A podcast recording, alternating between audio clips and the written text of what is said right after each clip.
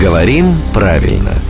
Здравствуйте, Володя. Доброе утро. Доброе утро. Как на Володины именины испекли мы крова, и тогда Володя был Подожди, подожди, подожди. У Володи день рождения, ну, А я конечно, сейчас- скоро, но не... про другое. Вот если именины, у, допустим, тех, у кого имя Владимир, да, Так. тогда это именинник. А вот если у Володи сегодня еще и день рождения, То он день рожденник. А, я не согласен. Вот рассудите нас, Володя, он все-таки день рождения или тоже именинник? А есть третий вариант. Так.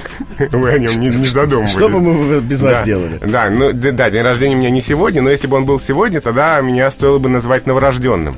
Потому что новорожденный это не только недавно родившийся ребенок, но и в разговорной речи есть такое значение человеку, у которого сегодня день рождения. Ну, это ближе все-таки к некому переносному, фигуральному. Это образному. переносное значение, но тем не менее оно правильное. А вот именинником называть человека, у которого сегодня день рождения, неправильно. Именинник это человек, у которого сегодня именины, то есть день памяти святого.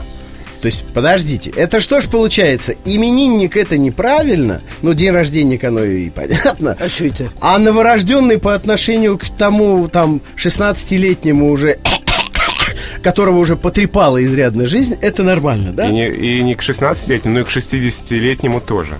Да. Да, но именно в разговорной речи есть такое значение, но оно разговорное, но для разговорной речи оно правильное. А вот именинник неправильное даже для разговорной речи. И Называть новорожденного в этом значении именинником нельзя. Дорогие друзья, я сейчас обращаюсь к аудитории радио 7 на 7 холмах. Простите меня все, кого я неправильно называл. Имелось-то в виду новорожденные. А, ну а с приходом Владимира Пахомова имеется в виду, что в студии появляется главный редактор «Грамоты.ру». Теперь уже Завтра. будем ждать.